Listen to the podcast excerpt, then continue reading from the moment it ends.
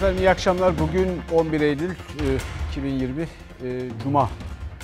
E, ben Selçuk Tepeli. Akşam haberlerinde Fox Ana Haber'de birlikteyiz. Türkiye'nin en etkili ve en merak edilen haber bülteni. Ve bu akşam acı bir haberle başlıyoruz. E, üç şehidimiz var Van'da, Çatak'ta e, teröristlerle girilen çatışmada. iki uzman çavuşumuz ve bir yüzbaşımız şehit oldu. Van'dan gelen acı haber Türkiye'nin yüreğini yaktı. Çatak kırsalında çıkan çatışmada biri yüzbaşı 3 asker şehit oldu.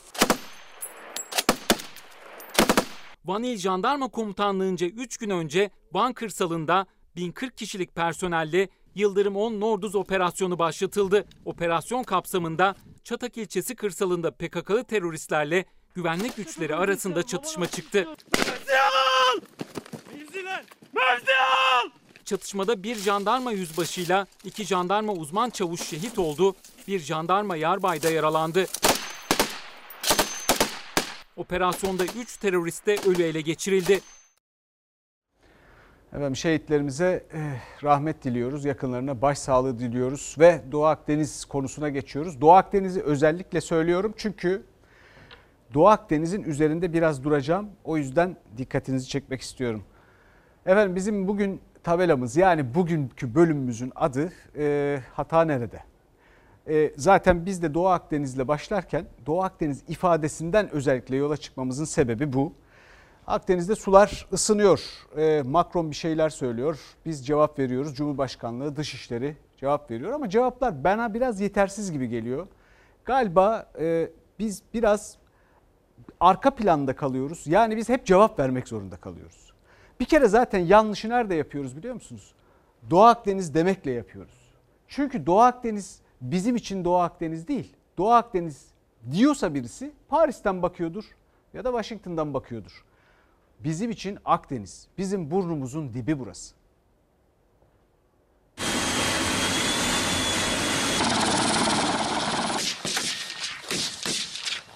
Macron hem Türkiye ile diyalogdan bahsetti hem yaptırımla tehdit etti. Cumhurbaşkanı Erdoğan 1998'de yaptığı açıklamayla yanıt verdi. Biz size büyük geliriz dedi. Hazırladığınız bir kurt sofrası var. O kurt sofrasında bizleri yemek istiyorsunuz. Ama kusura bakmayın biz size büyük geliriz, bizi yiyemez. Ege ve Akdeniz'de Yunanistan'ı Türkiye'ye karşı kışkırtan Fransa Cumhurbaşkanı Macron hadsiz açıklamalarını sürdürdü. Macron, Avrupa Birliği üyesi Güney Avrupa ülkeleri ve Rum kesiminin katıldığı Medyedi zirvesi öncesinde Ankara'yı hedef aldı. Sorunumuz Türk halkıyla değil, Erdoğan hükümetiyle dedi. Hiç kimse ergenlik sorunlarını uluslararası ilişkiler alanına taşımasın. Medyedi zirvesi sonunda yayınlanan ortak bildiride ise liderler Yunanistan ve Rum kesimine destek verdi. Ankara'ya bölgedeki faaliyetleri sonlandırma çağrısı yaptı. Türkiye'yi yaptırım uygulamakla tehdit etti. Ortak bildiride yer alan ifadeler taraflı, gerçeklerden kopuk ve hukuki dayanaktan yoksundur. Dayanışma haklı olduğunda haklıyla yapılır. Haksızla dayanışma olmaz. Fransız lider Macron zirve sonunda bir kez daha konuştu. Saf olmadıklarını söyledi. Türkiye ile iyi niyet çerçevesinde yeniden diyalog kurmak istiyoruz dedi. Türkiye'yi Akdeniz'de tek taraflı eylemlerine son vermeye çağırdı. Ankara Fransız lidere sosyal medya üzerinden fotoğraf ve görüntü paylaşarak tepki gösterdi. Daha 25 sene önce Ruanda'da 800 bin insanı o soykırımda kimlerin öldürdüğü aşikardır ve failleri Fransızlardır. Kalkıp bize ders veriyor Fransızlar. Ne dersi veriyor? Macron'un küstah çıkışlarına CHP de kayıtsız kalmadı. Ana muhalefetten Macron haddini bilmeli çıkışı geldi. Hiçbir ülkenin devlet başkanı Türkiye Cumhuriyeti'nin Cumhurbaşkanlığı makamı için yakışıksız bir uslupla asla konuşamaz. İç siyasetimize müdahale etmeye hiç kimsenin hakkı yoktur.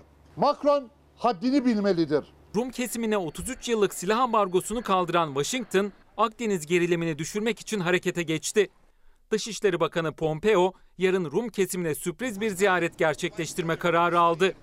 Pompeo gerilimi Rum halkının perspektifiyle anlamak istediğini söyledi. Müzakereler için bölgedeki askeri güçlerin çekilmesi gerektiğini belirtti. Kendince Ankara'ya mesaj verdi. Pompeo'nun sözlerinden kısa süre sonra Milli Savunma Bakanlığı Kuzey Kıbrıs Türk Cumhuriyeti'nde süren Akdeniz Fırtınası tatbikatından görüntü paylaştı. F-16'lar ada üzerinde gövde gösterisi yaptı. Ankara tam da Pompeo'nun Rum kesimine ayak basacağı günde Kıbrıs açıklarında yeni Navtex ilan etti. 12-14 Eylül arasında Sadrazamköy açıklarında 20 saat süreyle atış eğitimi yapılacağını duyurdu. Efendim özetlememe müsaade edin. Şimdi son iki haftada neler oldu bir bakalım. Bir defa biz bu Doğu Akdeniz, Doğu Akdeniz derken bu arada medyamızda Doğu Akdeniz diyor, dışişlerimizde Doğu Akdeniz diyor. Doğu Akdeniz bize bu meseleyi uzaklaştırıyor. Burası Mauritius adaları falan değil. Burası dediğim gibi burnumuzun dibi. Doğu Akdeniz tanımı Paris'ten, Londra'dan ya da Washington'dan yapılabilir. Burası bizim Akdeniz'imiz. Buna Akdeniz demek kafi. E, peki orada Akdeniz'de son iki haftada yaşananlara bir bakalım. Bir yandan diplomasi trafiği devam ediyor. Bir yandan biz e, öfkeyle bu küstahlıklara cevap vermeye çalışıyoruz. Haklı olarak elbette. Ama bakın Amerika Birleşik Devletleri Rum kesimine ambargoyu kaldırıyor. Silah ambargosundan bahsediyorum. Fransızlar gidip oraya uçak indiriyor. Yunanlılar asker çıkarıyor. Sonra sonra küçük küçük birçok ada ve üstelik Meis dahil silahlandırılıyor. Oraya da asker çıkıyor. En son biz sanal tepkiyle fotoğraflar paylaşırken yani zaten e, kalibresinden şüphe etmeyeceğimiz o yani e, küstah davranışlarına baktığınız zaman işte Macron'un ezik göründüğü fotoğrafları paylaşırken Yunanistan bir başka adaya, Kara Adaya da asker çıkarttı. Bunlar olurken e, biz biraz biz biraz kontrpiyede kalıyoruz. Bunun niye böyle olduğunu, niye bizim bir miktar e, gelişmelerin gerisinde kaldığımızı işte cevap vermeye çalışarak, arkadan gelerek ve biraz da iç siyasete oynayarak bu süreci yönetiyoruz da o yüzden diye açıklayabilirim. Şimdi mesela Rusya'dan medet umabiliriz diye düşünenler var. E Amerika Birleşik Devletleri bir kere zaten yarın Pompeo'da biliyorsunuz Rum kesimine gidiyor. Çok kızdırdı bizi. Onun için yeni bir Navtex ilan ettik. Orada atış talimi yapacağız. Nerede? Akdeniz'de. Ama şimdi Rusya'ya medet, Rusya'dan medet umabilir miyiz? Rusya'dan da medet umamayız. Çünkü Avrupa Birliği enerji ihtiyacı olan bir birlik. Dünyanın bir numaralı e, ticaret ve aynı zamanda ekonomi coğrafyası orası. Bir numaralı e, gaz kaynağı da petrol kaynağı da Rusya. Dolayısıyla emin olun o uzun vadeli anlaşmalarla Rusya bizi yarı yolda bırakır. Peki Macron'un derdi ne diye soranlar oluyor. Onu size söyleyeyim hemen bir kere. Macron Avrupa Birliği içinde bir rol kapmaya çalışıyor. Rusya şey e, Yunanistan'ı niye kullanıyor derseniz e, Yunanistan'a son 6-7 yılda 280 milyar euroya yakın para verdiler. Onun içinde biraz rol alması isteniyor ama aynı zamanda önemli bir şey var. Avrupa yeni gaz kaynaklarına ihtiyaç duyuyor. Bizim çıkarlarımızı e, aynı zamanda hiç düşünmeden yapıyorlar elbette bunu. Bir de ne yapıyorlar biliyor musunuz? Avrupa Birliği'nde bir Avrupa milliyetçiliği yaratmaya çalışıyorlar ve bunun içinde Türkiye'yi kaldıraç olarak kullanmaya çalışıyorlar. Bizim yapmamız gereken Avrupa kamuoyuyla bir şekilde iletişim kurmak. Bunu yapmanın da yollarını bulmak zorundayız. Efendim şimdi e, Yunanistan bu arada ne yaptı? Biraz önce söyledik. Bu kara adaya yani burnumuzun dibindeki adaya e, Kardak'ta olduğu gibi yine asker çıkarttılar. Yeni Kardak krizi o yüzden dedik biz. E, devletin televizyonu TRT de bunu canlı yayınladı.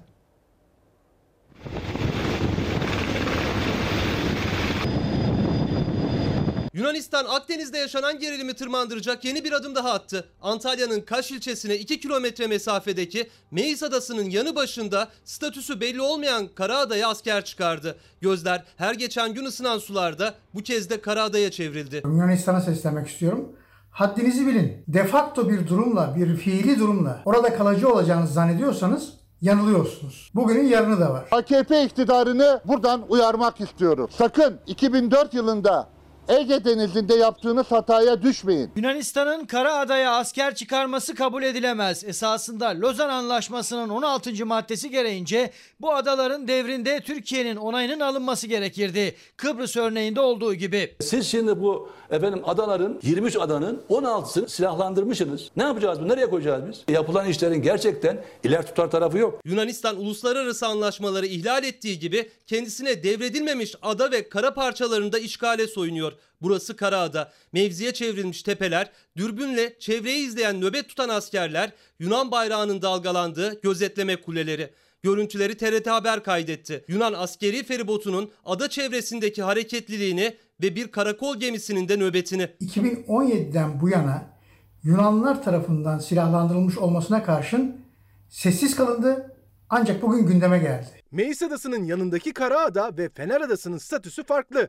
Yunanistan'ın Karaada üzerinde egemenliği bulunmuyor. O yüzden Karaada'nın silahlandırılması ya da silahlandırılmaması gibi bir durum zaten söz konusu bile olmaz. Emekli Tüm Amiral Deniz Kutluk, Karaada'nın statüsüne dikkat çekti. Bağımsız bir ada olduğuna, Yunanistan'ın Karaada üzerinde egemenlik hakkının bulunmadığına, Karaada'da Yunan işgaline muhalefet de sert çıkarken iktidara da seslendi. 2004 yılında 3 adayla başlayan işgal bugün en yakınlarımızdaki adaların bile işgal edilmesi ve silahlandırılması sürecini başlatmıştır.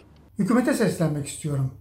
Yunanistan'a bu gittiği yolda haddini bildirmek istiyorsanız derhal 28. boylamın batısında Navtex ilan edin. Muhalefet iktidarın sessiz kalmasını hem de karşı adım atmamasını eleştiriyor. İyi Partili Aytun Çıray, Yunanistan'ın Mısır'la yaptığı sözde deniz yetki anlaşmasıyla koymak istediği çizgide yani 28. boylamın batısında Navtex ilan edin diye seslendi. CHP'li Özkoç, Akdeniz'e kıyısı olan ülkelerle anlaşmayı. Biz bunları herhangi bir şekilde oyunu kesen, oyunu durduran, oyunu efendim bitiren bir olay olarak da görmedik. Bütün bunlara rağmen biz gerçekten büyük bir sabırla, özveriyle dedik ki tamam bunlar böyle böyle ama biz yine de konuşalım, diyalogdan yanayız dedik. Biz buna rağmen diyalog diyoruz. Türkiye menfaatlerini korumak için kendi münhasır ekonomik bölgesini diğer devletlerle oluşturmalıdır. Akdeniz ve Ege'de tansiyon her geçen gün Yunanistan'ın provokasyonlarıyla daha da artıyor. Karaada oldu bittisi işgaline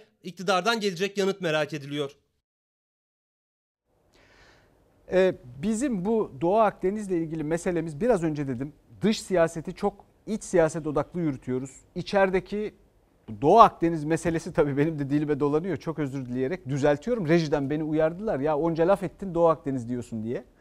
E bizim de dilimize dolanıyor Akdeniz. Efendim Akdeniz'deki meselemizde asıl sorun işte biz dedik ya e, cevap nerede diye, e, sorun nerede diye, problem nerede diye, hata nerede diye sorduk ya. Siz de yazmaya başladınız.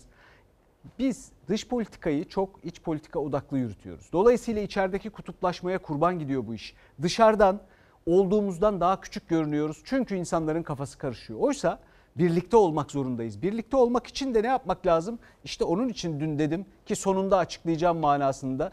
Biz kediye kedi deriz deyin anlarlar dedim. Can Yücel'i de arkasına ekleyin diye söyledim. Can Yücel Necip Fazıl'dan kafanızı biraz kaldırırsanız Türkiye'nin geri kalanında göreceğiniz ve cevabın da bulunduğu isim belki. Fransızların anlayacağı dilden. E, koronavirüsüyle ilgili tabloya geçeceğiz şimdi.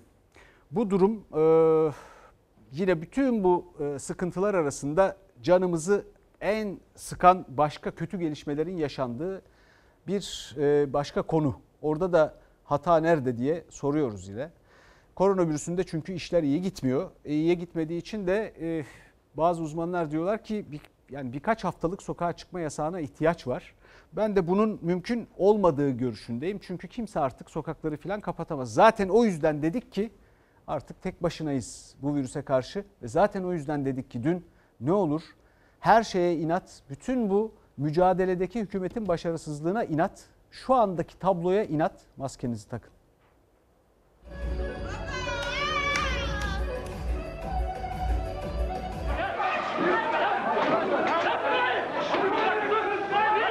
Salgınla mücadelede hasta olanları bulup izole etmemiz, e, bunları da e, sağlam vakalar içinde, e, kuşkulu vakalar içinde e, karantinaya almamız gerekiyor. Ne kavgası bitti, ne dansı, ne düğünü. Sokaklardan yasak, kural, öneri dinlemeyen görüntüler gelmeye devam ederken yoğun bakım ünitesinden yeter çığlığı yükseldi.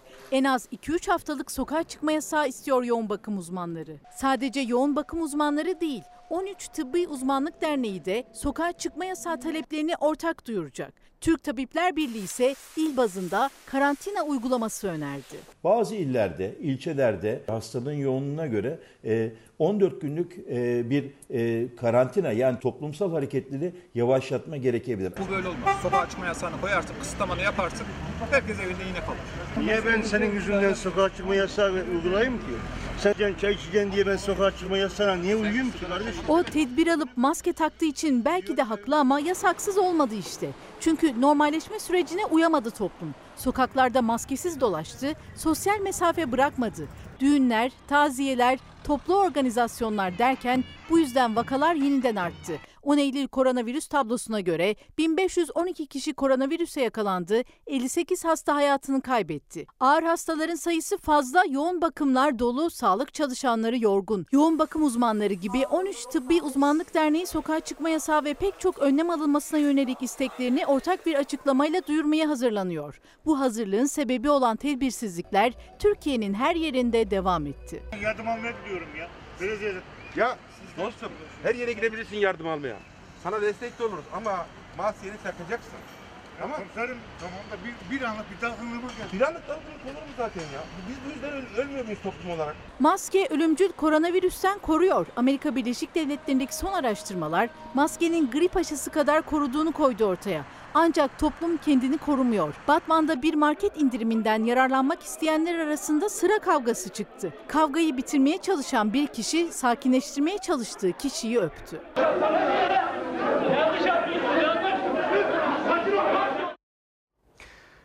Bir izleyicimiz Zepia demiş ki e, koronavirüsle baş edemeyip sınıfta kalan devlet değil hükümettir. Aradaki farkı henüz bilmiyorsanız lütfen koltuğunuza çok alışmadan hak eden birine devredin. E, doğru.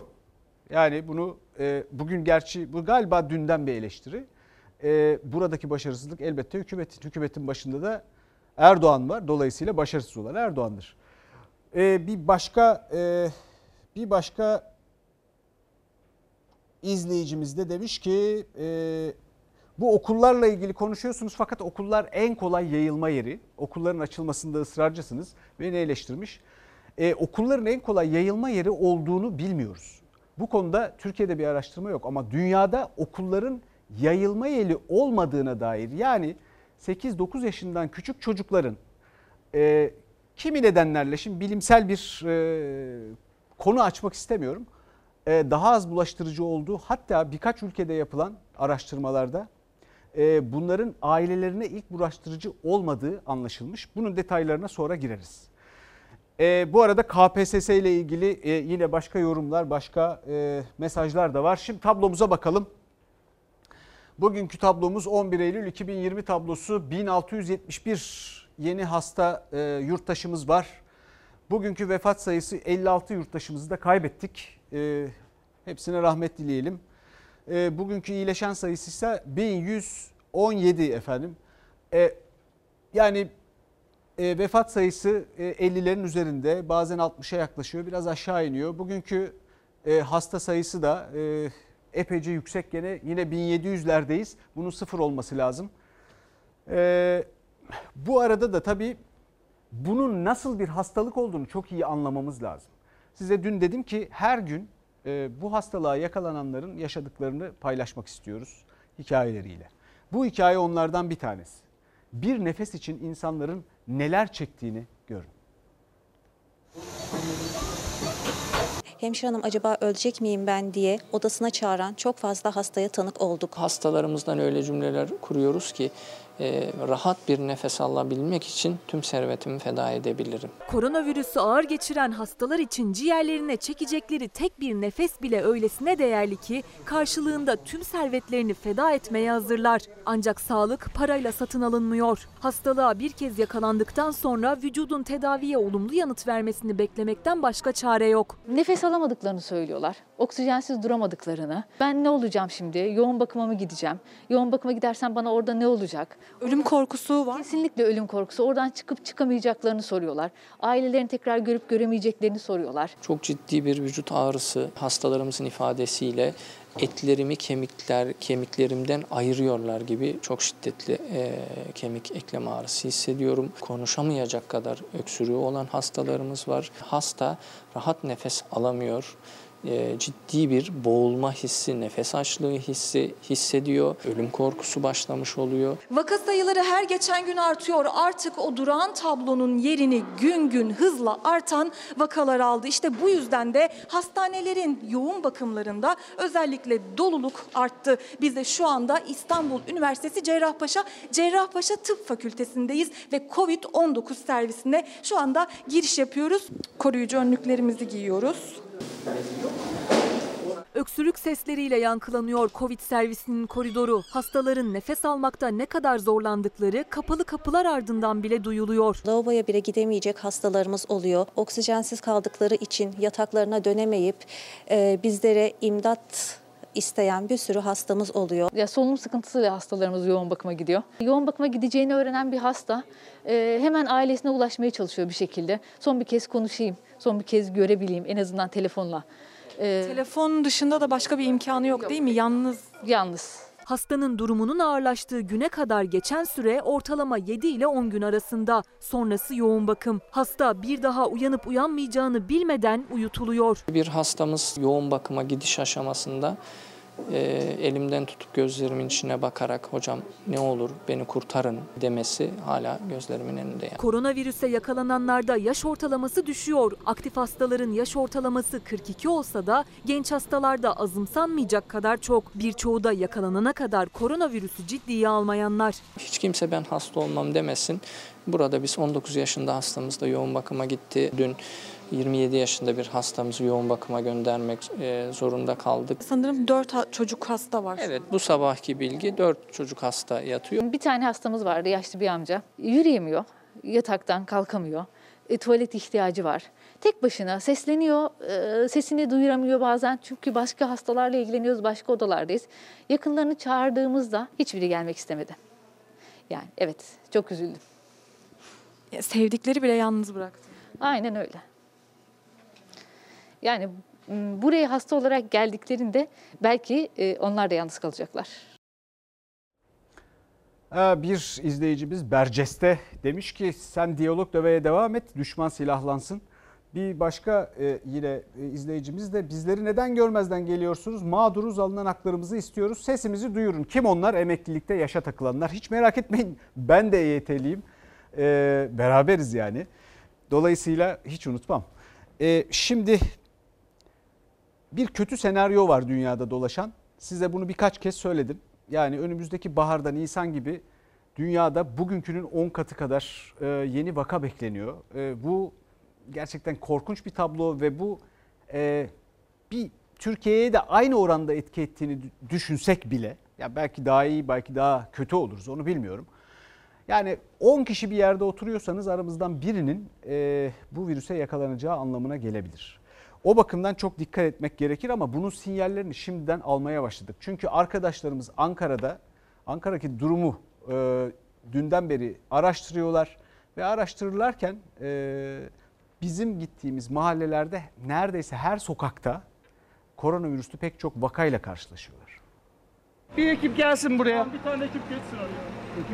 Dikmen'de bir aile sağlığı merkezindeyiz. Filyasyon ekiplerinin telaşı var. Hastalara yetişebilmek için peş peşe çıkıyorlar. Ankara Türkiye'nin Wuhan'ı Hayat ve Sağ programındaki tablo hiç değişmiyor. Her yer riskli bölge kırmızı. Vaka sayısı o kadar arttı ki ilk kez bir parti genel merkezi çalışanlarına kapıyı kapattı. CHP son bir haftada vekillerinden peş peşe gelen koronavirüs haberlerinden sonra 14 Eylül'den itibaren personele evden çalışma talimatı gönderdi. Bizim binada da yan binada da var. Bizim sokak şu yan sokak hemen. 8 kişi toplam. Benim dayım oldu. Eniştem de oldu aynı şekilde. Hani kötü geçirdiler hastalığı. Hastanelerin kapasitesi dolu olduğu için eve gönderiyorlar genelde. Hastanelerinde dolup taştı Ankara'da valilik kendi kurumları için 4 farklı mesai saati belirledi. Kimi mesaiye erken başlayıp erken çıkacak, kimi de geç başlayıp geç bitirecek. Böylece toplu taşımada insan yoğunluğunun azaltılması planlanıyor. Şöyle gidiyor, o tarafa gidince oraya da gelmiş dediler. Ne bileyim şuraya da gelmiş dediler şu binaya. Bizim apartmanımızda var. Kaç kişi?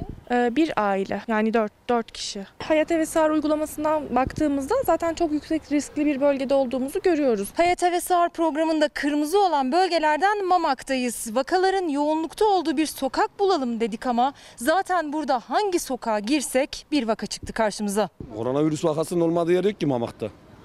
Bizim binada var 4 kişi de. 2 aile de var yani. 2 aile 4 kişiden de fazla. 6-7 kişi de var ya. Karşı binada var 3 3 numarayı e, bizden alışveriş yapıyorlar. Su satıyoruz biz. Temassız e, alışveriş yapmaya çalışıyoruz. Sadece Mamak değil Ankara'nın her ilçesi aynı durumda. Burası da Dikmen'de aile sağlığı merkezi. Burada toplanan filyasyon ekipleri bir an boş durmuyor. Mesai saatleri sabah 8, gece 11. Hemen çıkar hemen. Hemen çıkar. Filyasyon ekipleri yetişemiyor. Ciddi bir yük ve yoğunluk var. Yani hani bunu insan vücudunun hem fiziksel hem ruhsal açıdan kaldırması mümkün değil. Hastane yatakları doldukça, evler karantina merkezleri oldukça, Sağlık Bakanlığı personeli eksik kaldıkça vaka sayısı da artmaya devam ediyor. İşe gidiyorsunuz ve sizi herkes uyarıyor. Diyor ki eğer kendinizi iyi hissetmiyorsanız e, evde kalın. Ya da daha da iyisini yapıyorsunuz. Eğer çok zor ama test yaptırma imkanı bulursanız yani önünde kuyruklar oluşuyor çünkü test yaptırmak istediğinde insanların e, sağlık kurumlarının önünde kuyruklar oluşuyor. Gittiniz yaptırdınız pozitif çıktınız. E size 14 ila 21 gün e, eğer işte çok ağır atlatmıyorsanız bir defa izole olmanız gerektiğini söyleyeceklerdir. Peki mümkün mü bu? Değil. Çünkü size 10 günden fazla rapor vermiyorlar.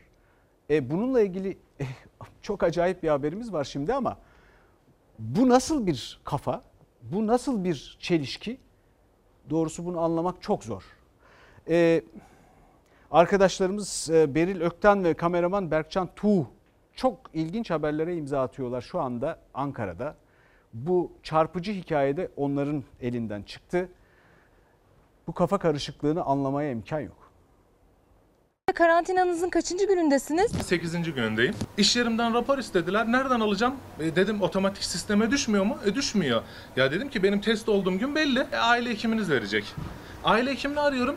Ulaşamıyorum. Asgari ücrete çalışan birisiyim. 14 günlük bir maaş kesintisi bende 1000 liraya sebep olacak. Ben 1000 lirayla nasıl geçineceğim o rapor almazsa? 34 yaşında Covid-19 hastası Levent Ünver canının derdini unuttu bir raporun peşine düştü. Çünkü o raporu alıp iş yerine teslim etmezse iyileştiği zaman 2324 lirasının yarısı 1000 lirayla geçinecek bir ay boyunca. Hem koronavirüs hastası hem de asgari ücretli olmak nasıl Levent Ünver anlattı. Bir kere bile aile hekimim aramadı.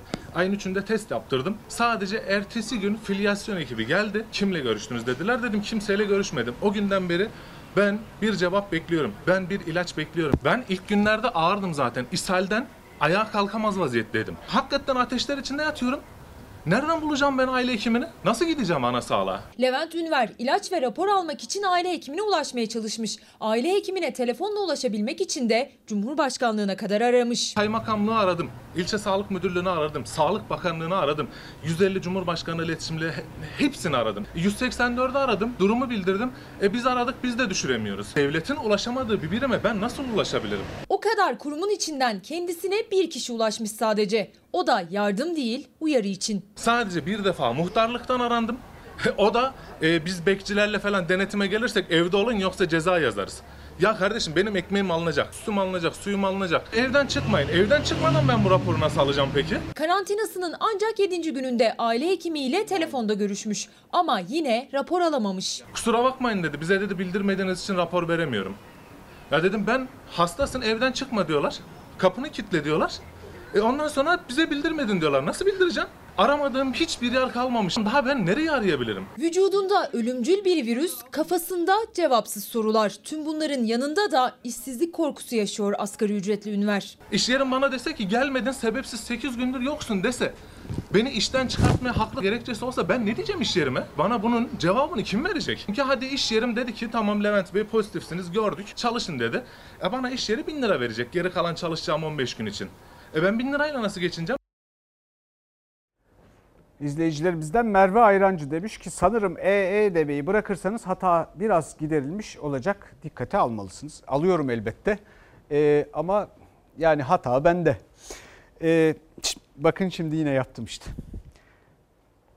Bu rapor çilesi akılların almayacağı bir çile. Çünkü insanlara adeta dalga geçer gibi, bir köşeye sıkıştırıp eziyet eder gibi bu uygulamaları sürdürürseniz gerçekten koronavirüsüyle mücadelede sınıfta kalırız. Sınıfta kalırsak çoğumuz bundan rahatsız olur, hasta olur, bir bölümümüz de hayatını kaybeder. Bu rapor çilesine benzer bir çile de nerede yaşanıyor? Aşıda. Şimdi sonbaharda grip filan hepsi birbirine karışacak. Bundan endişe ediyor uzmanlar. Aşı kuyrukları oluşuyor. Niye? Çünkü zatürre ve grip aşısı olması insanların bunları yaptırması tavsiye ediliyor. Aşı var mı? Aşı yok. Çünkü bu aşıların bir yıl önceden sipariş edilmesi gerekiyor. Oysa 3-4 katı aşıya ihtiyaç var. E bu arada tabii işler iyi gitmiyor. Sağlık Bakanımızın da söyledikleri e, artık pek anlaşılmıyor. Doğrusu ben anlayamıyorum ne dediğini. Öğleden önce geldim. Eve gittim. Tekrar geri geldim. Aşı için mi? He, zatürre aşısı. Hanımla ben. Mamak'ta bir aile hekimliğinin önündeyiz ve sıradakilerin pek çoğu aşı için bekliyor. Kalp hastasıyım. O yüzden geldim. Yani baktım aşıda daha gelmemiş. Vatandaş aşı kuyruğunda. Zatürre aşısı için gelen de var, grip aşısı olmayı bekleyen de. Koronaya karşı korunmak amaç. Ama aşıda özellikle de zatürre aşısının temininde sıkıntı var. Ayda bir tane ya geliyor ya gelmiyor. Eczacılar bile hani kendi ailelerine, kendi büyüklerine aşı bulamıyorlar. Geçen sene eczacılar olarak 40 bin civarında aşıyı vatandaşlarımıza uygulamışız. Bu döneme baktığımızda Temmuz ayından bu yana yaklaşık 100 bin civarında aşıyı yine eczanelerimiz vasıtasıyla hastalarımıza ulaştırmış. Uzmanlar iki tür zatürre aşısı var diyor. Bunlardan birincisi 345 lira, diğeri ise 69 lira. SGK sadece 69 liraya satılan aşıyı karşılıyor. Ama stoklar sınırlı olduğu için ona ulaşmak da çok zor ve aile hekimlikleri önünde uzayıp giden kuyrukların nedeni de her iki aşıda yaşanan bu sıkıntı.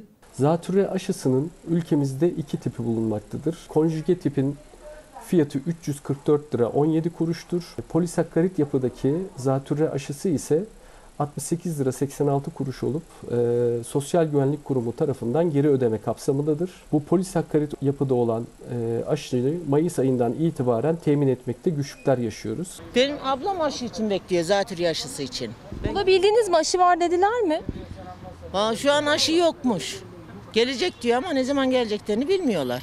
Çok fazla talep var. Geçen aydan itibaren isteyenleri sıraya koyduk. 200'e yakın bir zatürre aşımız artı grip aşımızın listesi var ama hastalarımıza kesinlikle karşılayabileceğiz bu taleplerinizi diyemiyoruz. Bu yıl Covid ile birlikte hem zatürre aşılarında hem grip aşılarında 3 kat 4 kat gibi bir artış bekliyoruz. Aile hekimlikleri ve eczanelerin önünde uzayıp giden kuyrukların bir nedeni de yine Covid-19 virüsüne karşı tedbir amaçlı grip aşısı. Ancak grip aşısında da stoklar sınırlı. Sağlık Bakanı Fahrettin Koca'nın çözüm formülü ise dikkat çekici. Önemli olan herkesin grip aşısını yaptırma zorunluluğu içinde olmadığını bilebilir olmamız. Bu dönem Türkiye'ye 1,5 milyon doz grip aşısı gelecek. En az 20 milyon doz aşıya ihtiyaç var. 8 milyon doz aşı acil en üst düzey risk grupları için lazım.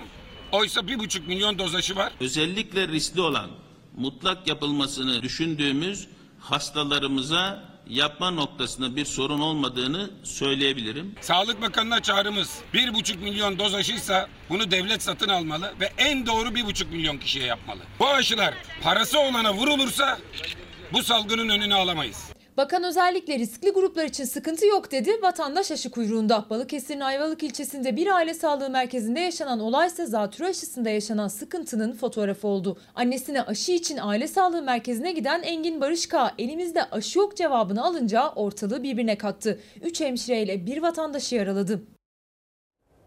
Şimdi Nazlı Yere Basmaz'la benim hikayemde Iğdır'a gideceğiz. Iğdır'da bir köy ve oradaki çocuklar nasıl eğitim alıyorlar? Uzaktan eğitim oraya ne kadar uzak ona bakacağız. Şimdi bilirsiniz orada bir köy var uzakta gitmesek de görmesek de deriz. Bu çocuklar normal zamanda bile eğitime uzak. Yıldız Hanım kaç çocuğunuz var? Altı. Dördü burada. Hı hı. Kaçı okuyor?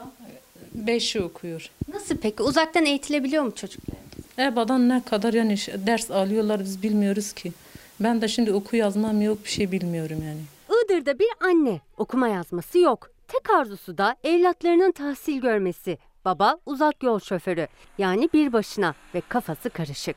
Çocukların ikisi ilk öğretim çağında ama köylerinde koronavirüs vakasına rastlanmamasına, köy okulundaki öğrenci sayısının az olmasına rağmen büyük şehirlerdeki binlerce mevcutlu okullar gibi onlarınki de kapalı.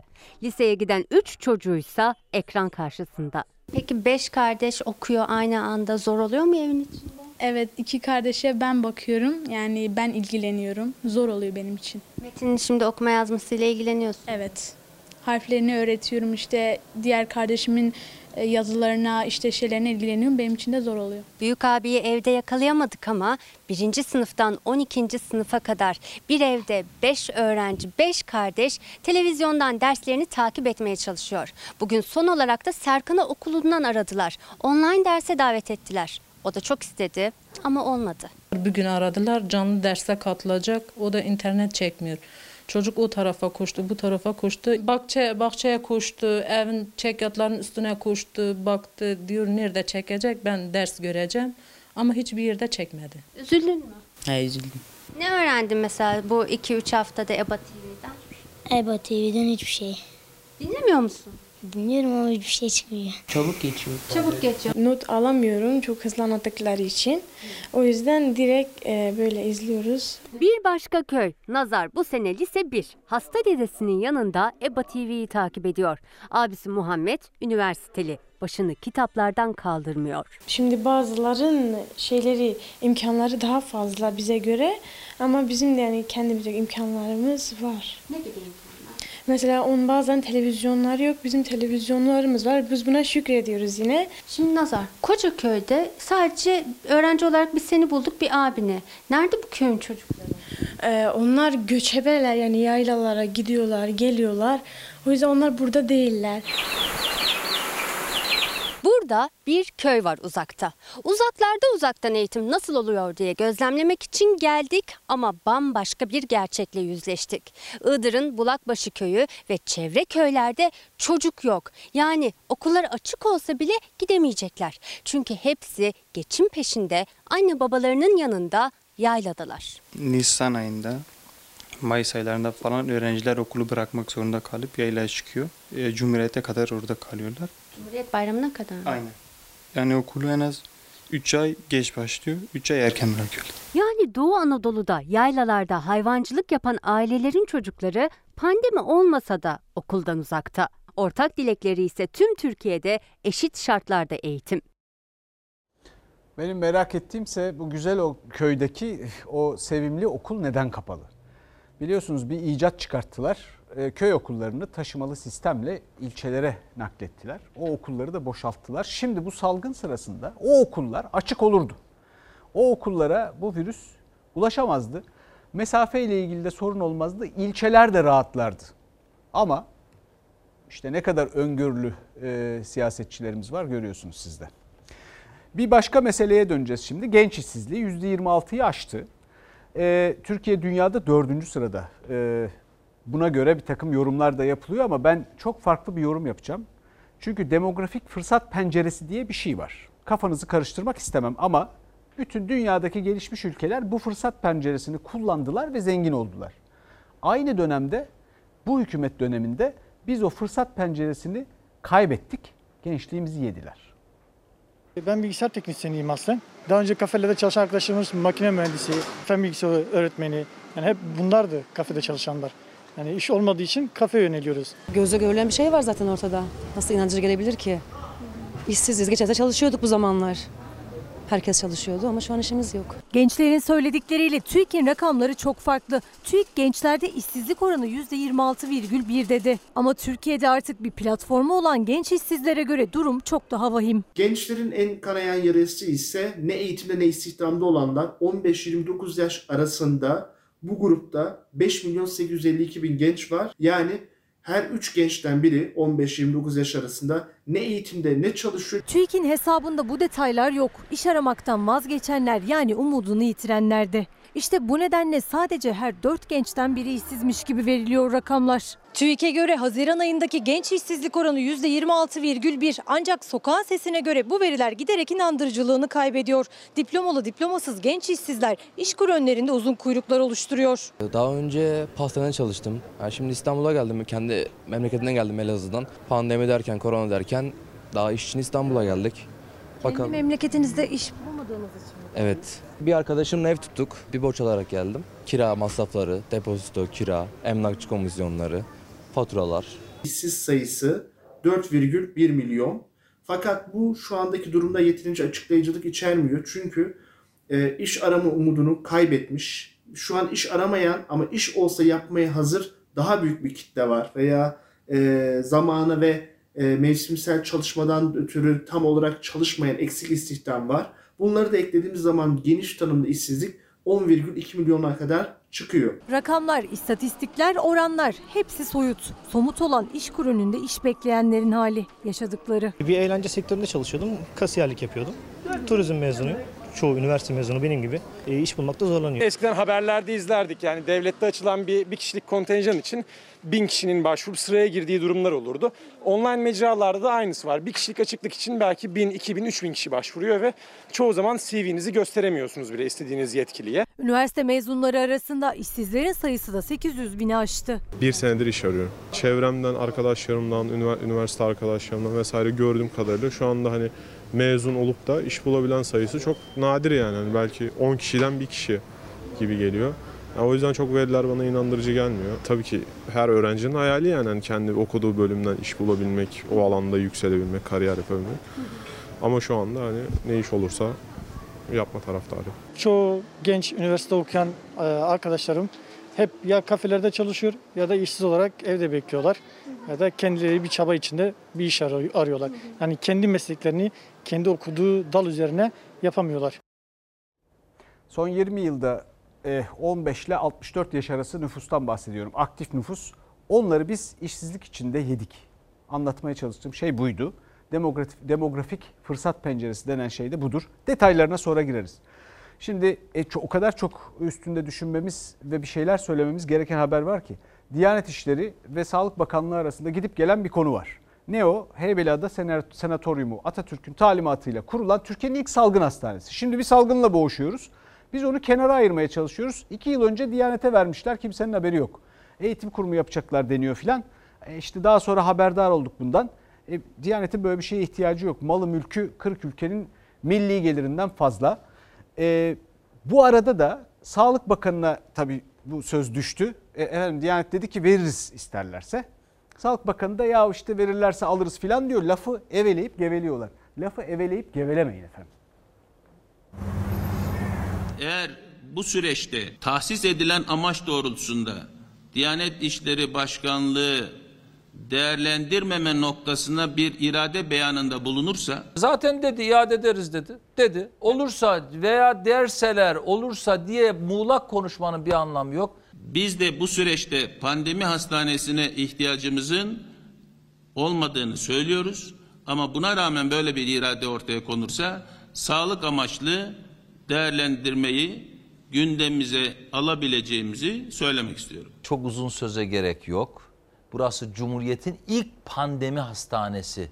Heybeliada Senatoryumu için belirsizlik sürerken İstanbul Büyükşehir Belediyesi bir kez daha devreye girdi. Belediye tarafından tahsis talebi daha önce reddedilen sanatoryum için İmamoğlu biz hazırız dedi. Bir proje hazırlığı yapmıyorsa biz sağlık temelli yatırım yapmaya ve buraya ayağa kaldırmaya biz İstanbul Büyükşehir Belediyesi olarak hazırız. Türkiye'nin ilk pandemi hastanesi Cumhuriyet döneminde Atatürk'ün talimatıyla Heybeliada'da inşa edildi. 1924 yılından 2005 yılına kadar kurtulamaz denilen tüberküloz, verem gibi ağır akciğer hastalarını tedavi etti. Koronavirüs salgını başladığında pandemi hastanesine ihtiyaç duyulduğunda 15 yıldır kaderine terk edilen tarihi sanatoryumun önemi bir kez daha ortaya çıktı ve bakanlığa önerildi. Türk Toraks Derneği imza kampanyası başlattı. Ama Heybeliada yerine Atatürk Havalimanı pistlerinin üzerine ve Sancaktepe'ye inşa edildi pandemi hastaneleri. Pandemi hastanesi için gündeme geldi.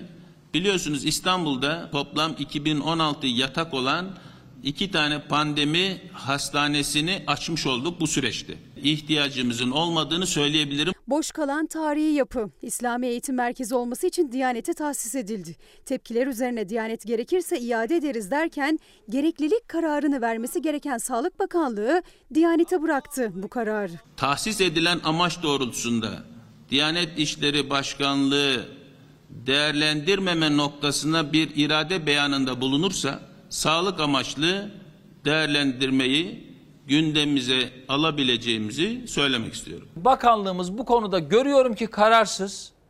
Bir kararlılık göremedim. Yani Diyanet İşleri Başkanı öyle derse zaten dedi iade ederiz dedi. Dedi. Net olun Diyanet İşleri dedi. Siz de net deyin. Deyin ki biz de alıyoruz bunu yapıyoruz kardeşim. Şimdi reklam.